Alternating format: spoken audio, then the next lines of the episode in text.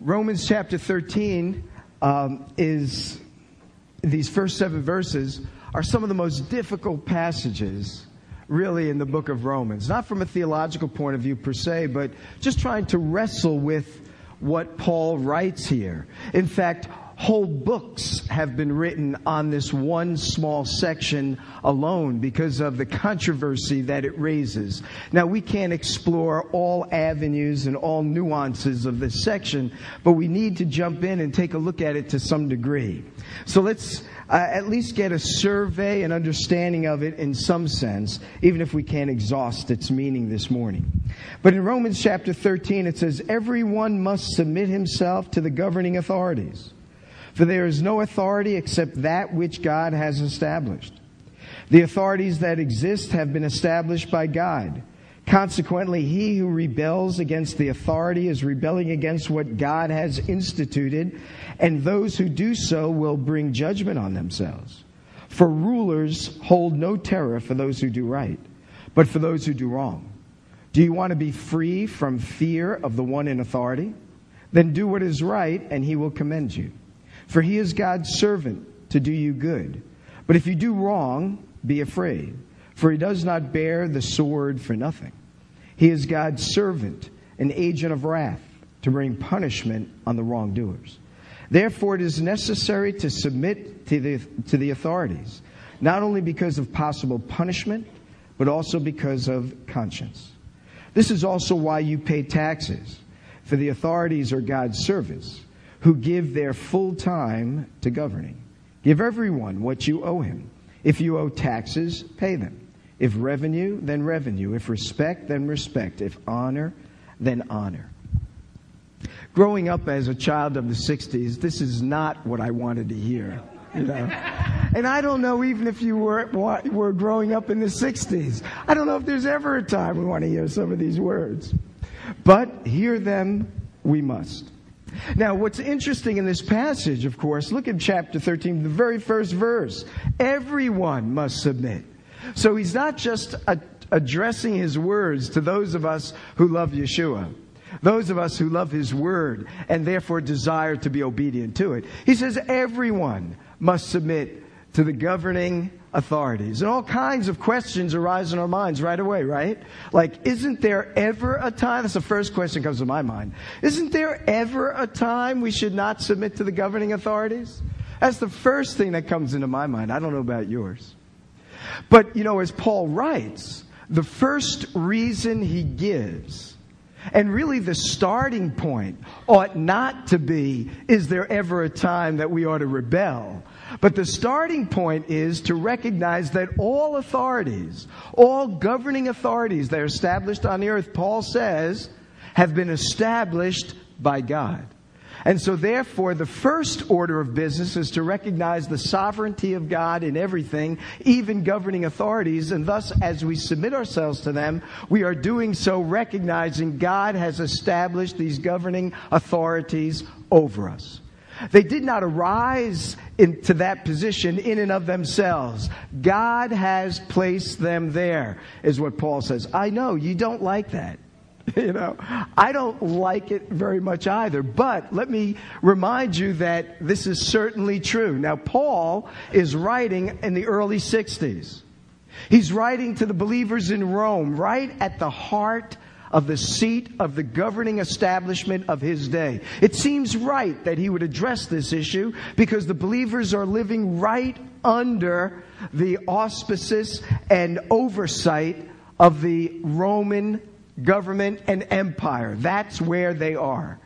And at this point in time, it would be nice if the governing leader, the emperor, the Caesar, was a good and relatively humane leader.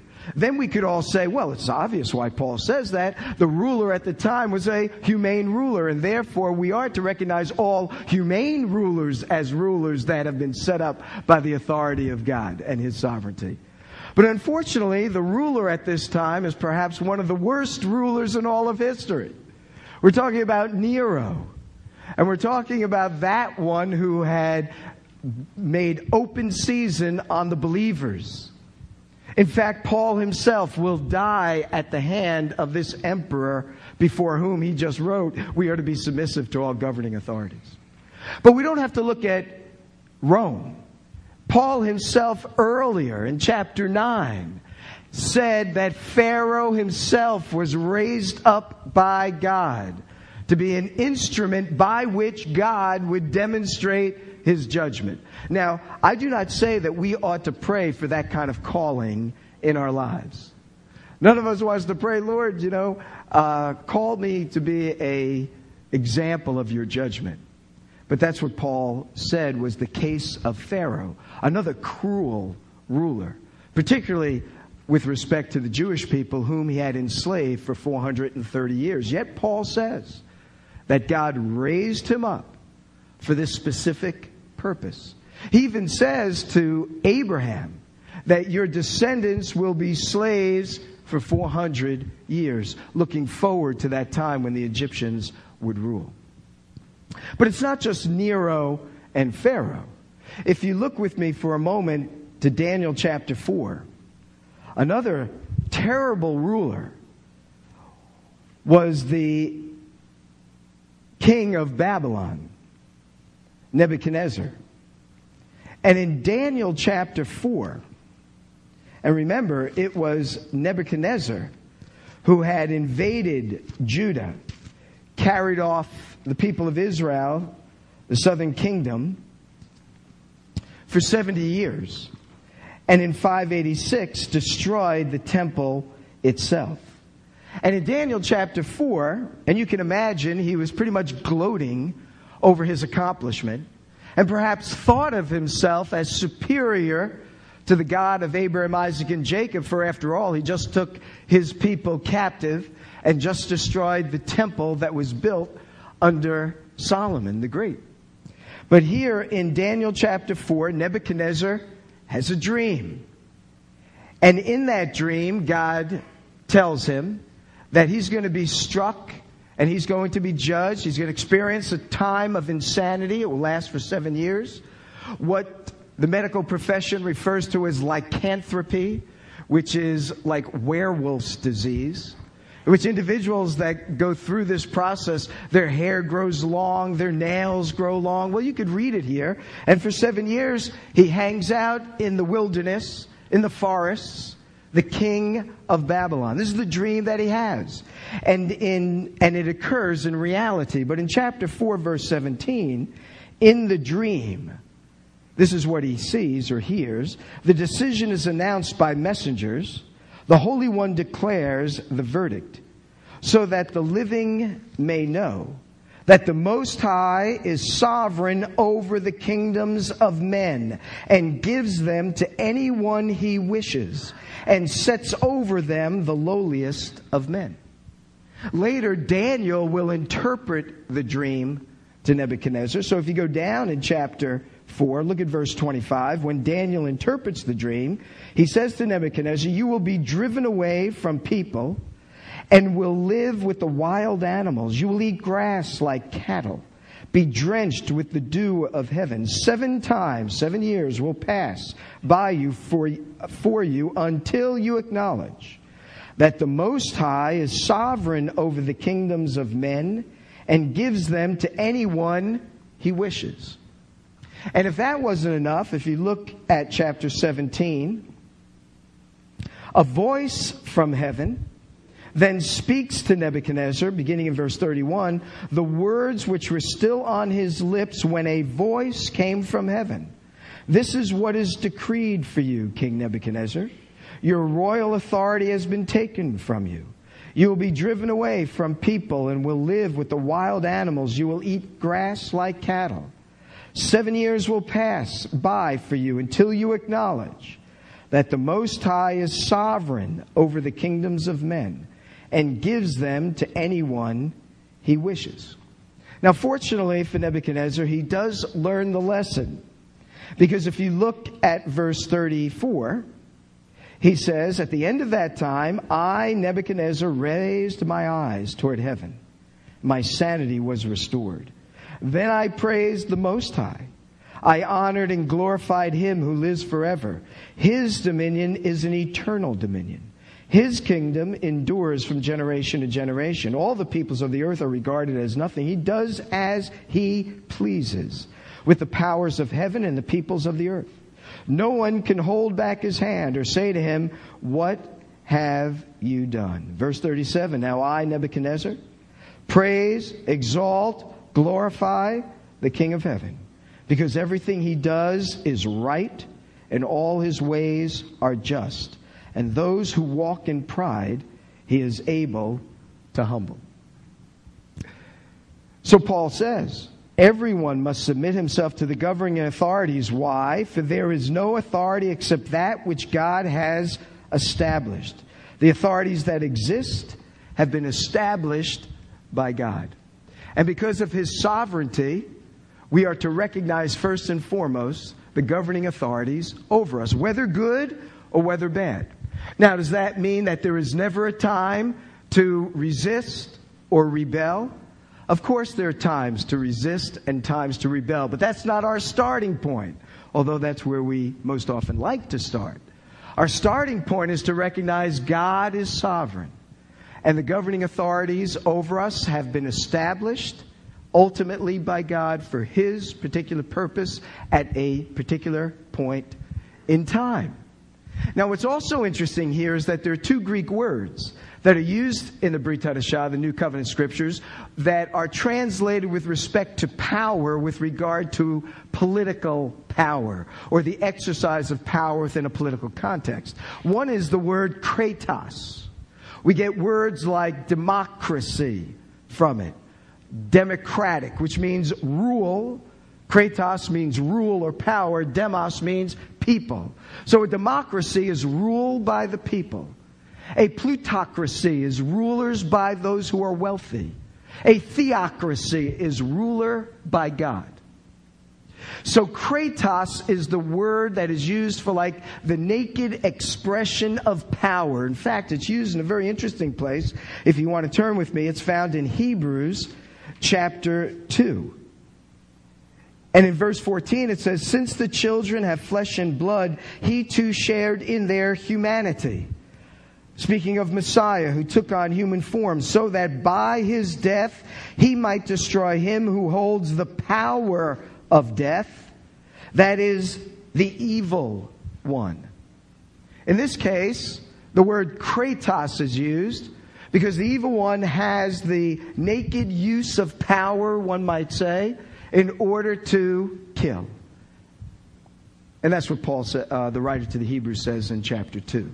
But the word is kratos. But what's interesting in, in Romans chapter 13, seven times the Greek word exousia is used, translated as authorities.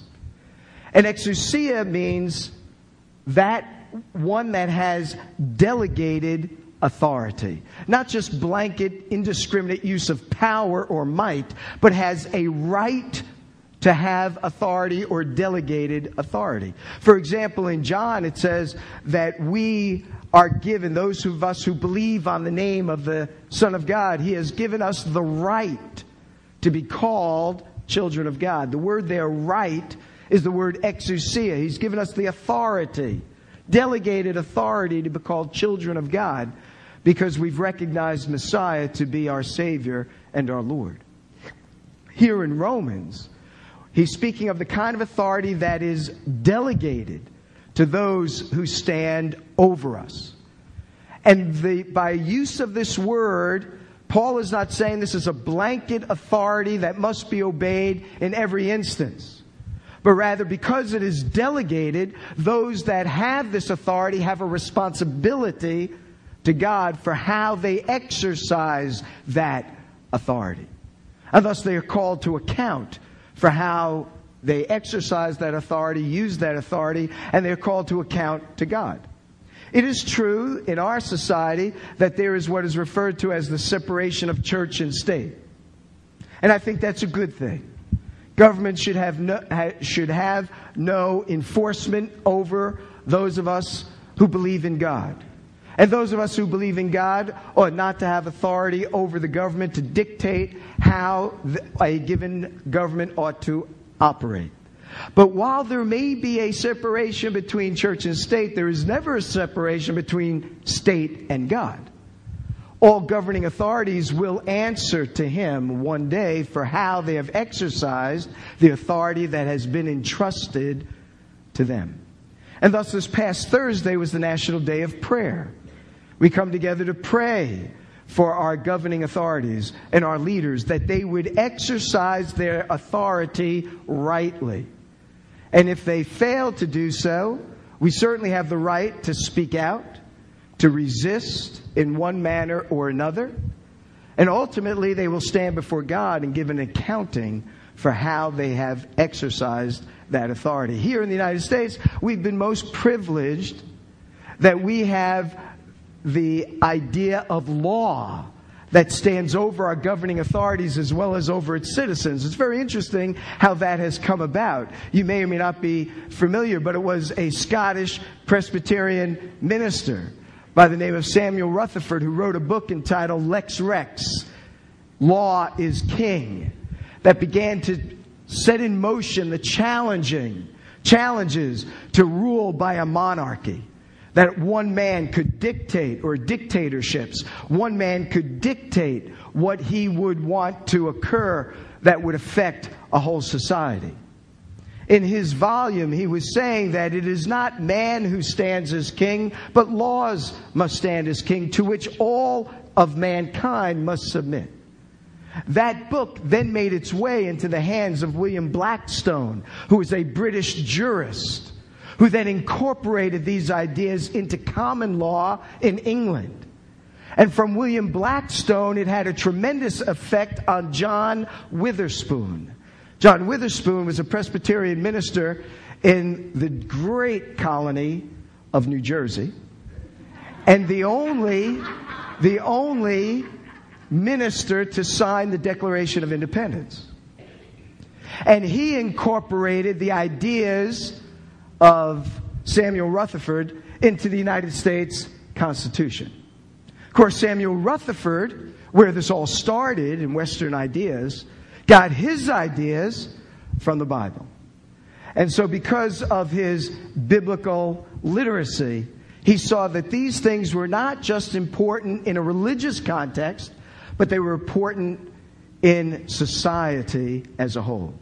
And so, Paul tells us here that all individuals are to submit to governing authorities because those authorities have been established by God. And those who have those authorities have it by means of delegation. And therefore, they are responsible with respect to how they act and how they govern those they are entrusted to. But Paul's concern is not with the governing authorities. Paul's concern is with you and I. And so he says if we recognize the sovereignty of God, if we are alert to the biblical teachings of right and wrong, then we are ones that are to submit to our authority, authorities and leaders and governing authorities. And we are also ones who are to be holding our authorities to account as we pray for them and as we consider decisions that are made that affect each and every one of us. But that's not the only reason he tells us. Not only because God is sovereign, but the second thing he tells us is because the governing authorities have a sword in which they can punish evildoers and they can reward those who are doing right. In other words, implicit in Paul's idea is the notion that those in authority have a sense of right and wrong. That they do know the difference between right and wrong because they can use the sword to punish wrongdoers and they can use the sword or whatever at their means to reward those who do right. So there is a sense of conscience. And by the way, if you look at Romans 13, there's another interesting little phrase that sort of jumps at me in verse 5. At the end of all of his argumentation, he says, Therefore, it's necessary to submit to the authorities, not only because of po- possible punishment, not only because of God's sovereignty, but look at this little phrase, but also because of conscience. if you talk about a phrase that really needs to be ex- stated, in, or I might say a phrase that is an understatement of understatements, it is certainly that. It reminds me, like in the book of Genesis, when God creates the sun and the moon and the greater light for day, the smaller light by night, and then this little five word phrase. And he also, by the way, just so that we don't forget, he created the stars. you know, the billions and billions of quasars, the billions and billions of stars that are suns that are so much larger than our own, and just in one little phrase. And also, he created the stars. What an understatement. And this is like that too. Not only should we obey the governments because the authorities because of this or that, but also because, oh, our conscience. And so he's sort of saying to us that we have an in inner sense of right and wrong that God has created us all with, but we don't live up to that conscience, that is sure. But we know when we have not done right, and we know when we have. And thus he tells us that we ought to be submit, submitting ourselves to the governing authorities because we know it's the right thing to do, no matter how rebellious we might like to be in a given occasion. Now, as I said, time is moving. I can't get into all of these things. Certainly it was right, just so that we, I put it on the table. Certainly it was right to resist an Adolf Hitler. Certainly it was right to seek to undermine him. And in the case of Dietrich Bonhoeffer, to be part of a plot that would seek to overthrow him and even to, to uh, turn his lights out to end his life. You know, but we have to remember what Paul's concern is. His concern is that we do what is right. And it means, first and foremost, that we are submissive. And by the way, there are many who resisted Adolf Hitler, who paid dearly with their lives. Martin Niemöller, who was a pastor in Germany, for years, he, or for a short time, in few, few years, attempted to work along with the Nazis. And then realized that this was an impossibility. And in his church, he continued to proclaim the truths of God's word. Finally, he was arrested. Seven years he spent in Dachau because of his proclamation of the truth of God's word. And I can't help but think of the ministry he must have had to the victims and inmates in that prison for seven years. Or individuals like Corrie ten Boom and her family that sought to hide Jewish people from the governing authorities. Or individuals like Raoul Wallenberg that had forged and written thousands, something like 20,000 visas for Jewish people, particularly Hungarian Jews, that they might escape the extermination camps. There are others, uh, ambassadors, one from Japan who was an ambassador to Lithuania that was writing visas for Jews as Japanese citizens so, so as to escape Europe and put them on trains across Russia to make it to Shanghai to be put on a boat in order to make it to Japan. So please don't misunderstand me. But Paul's words also need to be taken into consideration, particularly when you realize the duress and the kind of government he lived under and suffered under during his day. And yet, the first rule of business for us is to be submissive to our governments and to our authorities, to be in prayer for them and respectful. Now, if I can just draw to the conclusion here of this section, he says, Give everyone what you owe him. I don't like this idea of taxes, but if you owe taxes, pay them. But if revenue, revenue. If respect, respect. If honor, then honor. And I had to think about that. What do, where, what does the scripture teach us about honoring? Who are we to honor? Let me just share a few verses with you in closing. Take a look at 1 Peter with me.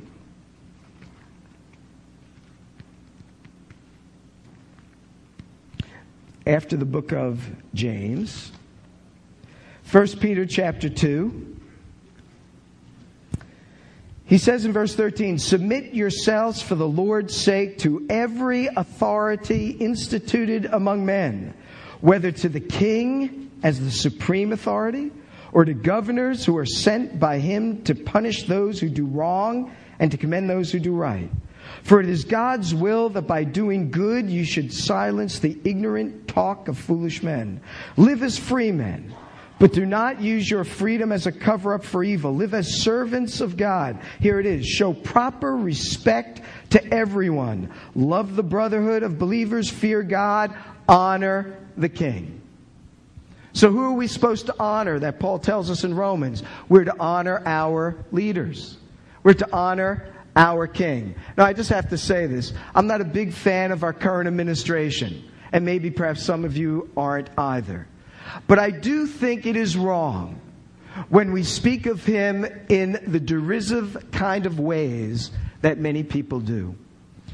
It is not honoring of our president to speak of him in the way that many believers do because they don't like his policies in one direction or another. I think we're wrong in doing that. We can certainly speak our mind against policies we don't agree with, but he is our president, and he has been elected by the voting, the votes of the people, and we are to show him proper respect and honor, even as Peter and Paul tell us. Now, you may not like to hear that, but you can take that up with God. In any case, honor the king. We need to honor our president. We need to honor those that are serving in public office. It is true, many of our tax dollars are being wasted and misused. We need to speak out about that. But we need to pray for those who are in leadership, and we need to honor them for who they are and what positions they hold. Not only are we to honor the king, but one of my favorite verses, if you take to, if you turn with me to the book of, of Timothy.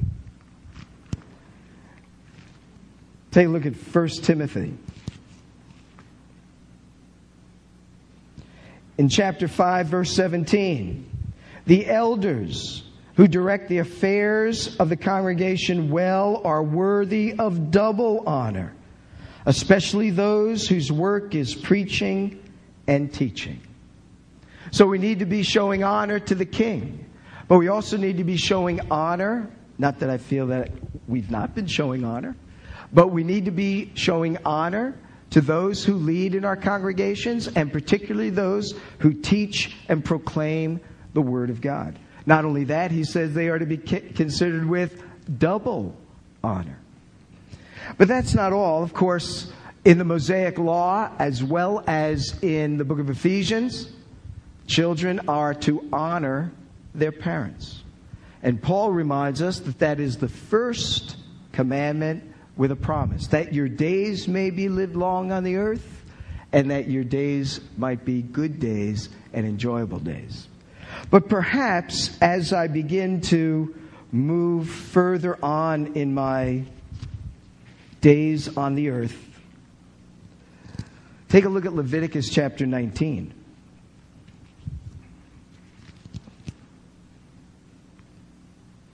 This will shortly become the favorite verse of some of us here. But in Leviticus 19, verse 32, it says, Rise in the presence of the aged, show respect for the elderly, and revere your God. I am the Lord as our days grow older and our hair gets grayer, we are to rise in the presence of the aged and honor the elderly in our midst. Oftentimes, they are marginalized in our society. But Leviticus tells us we are to honor them and to even rise in their presence. Does 58 count as elderly? Is that? Is that? No. No. all right, all right, just wondering.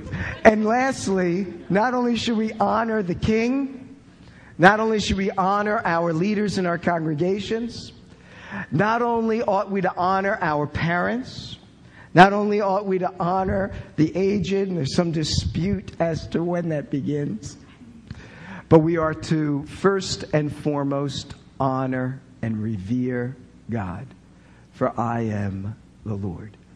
And in honoring him, we are to submit to our authorities. In honoring him, we are to respect those that are in positions of respectability. And as ones who honor the Lord, we are to pray for our leaders that they might serve us well and utilize their authority appropriately. For if they do not, they will answer to God, who has granted them this authority to serve us as they do. One last thing you'll notice in Romans 13, it's like seven times he uses the word exousia, authority, and three times he makes reference to the fact that these who are in authority are servants of God. And thus we would do them great service if we would pray for them. Let's pray.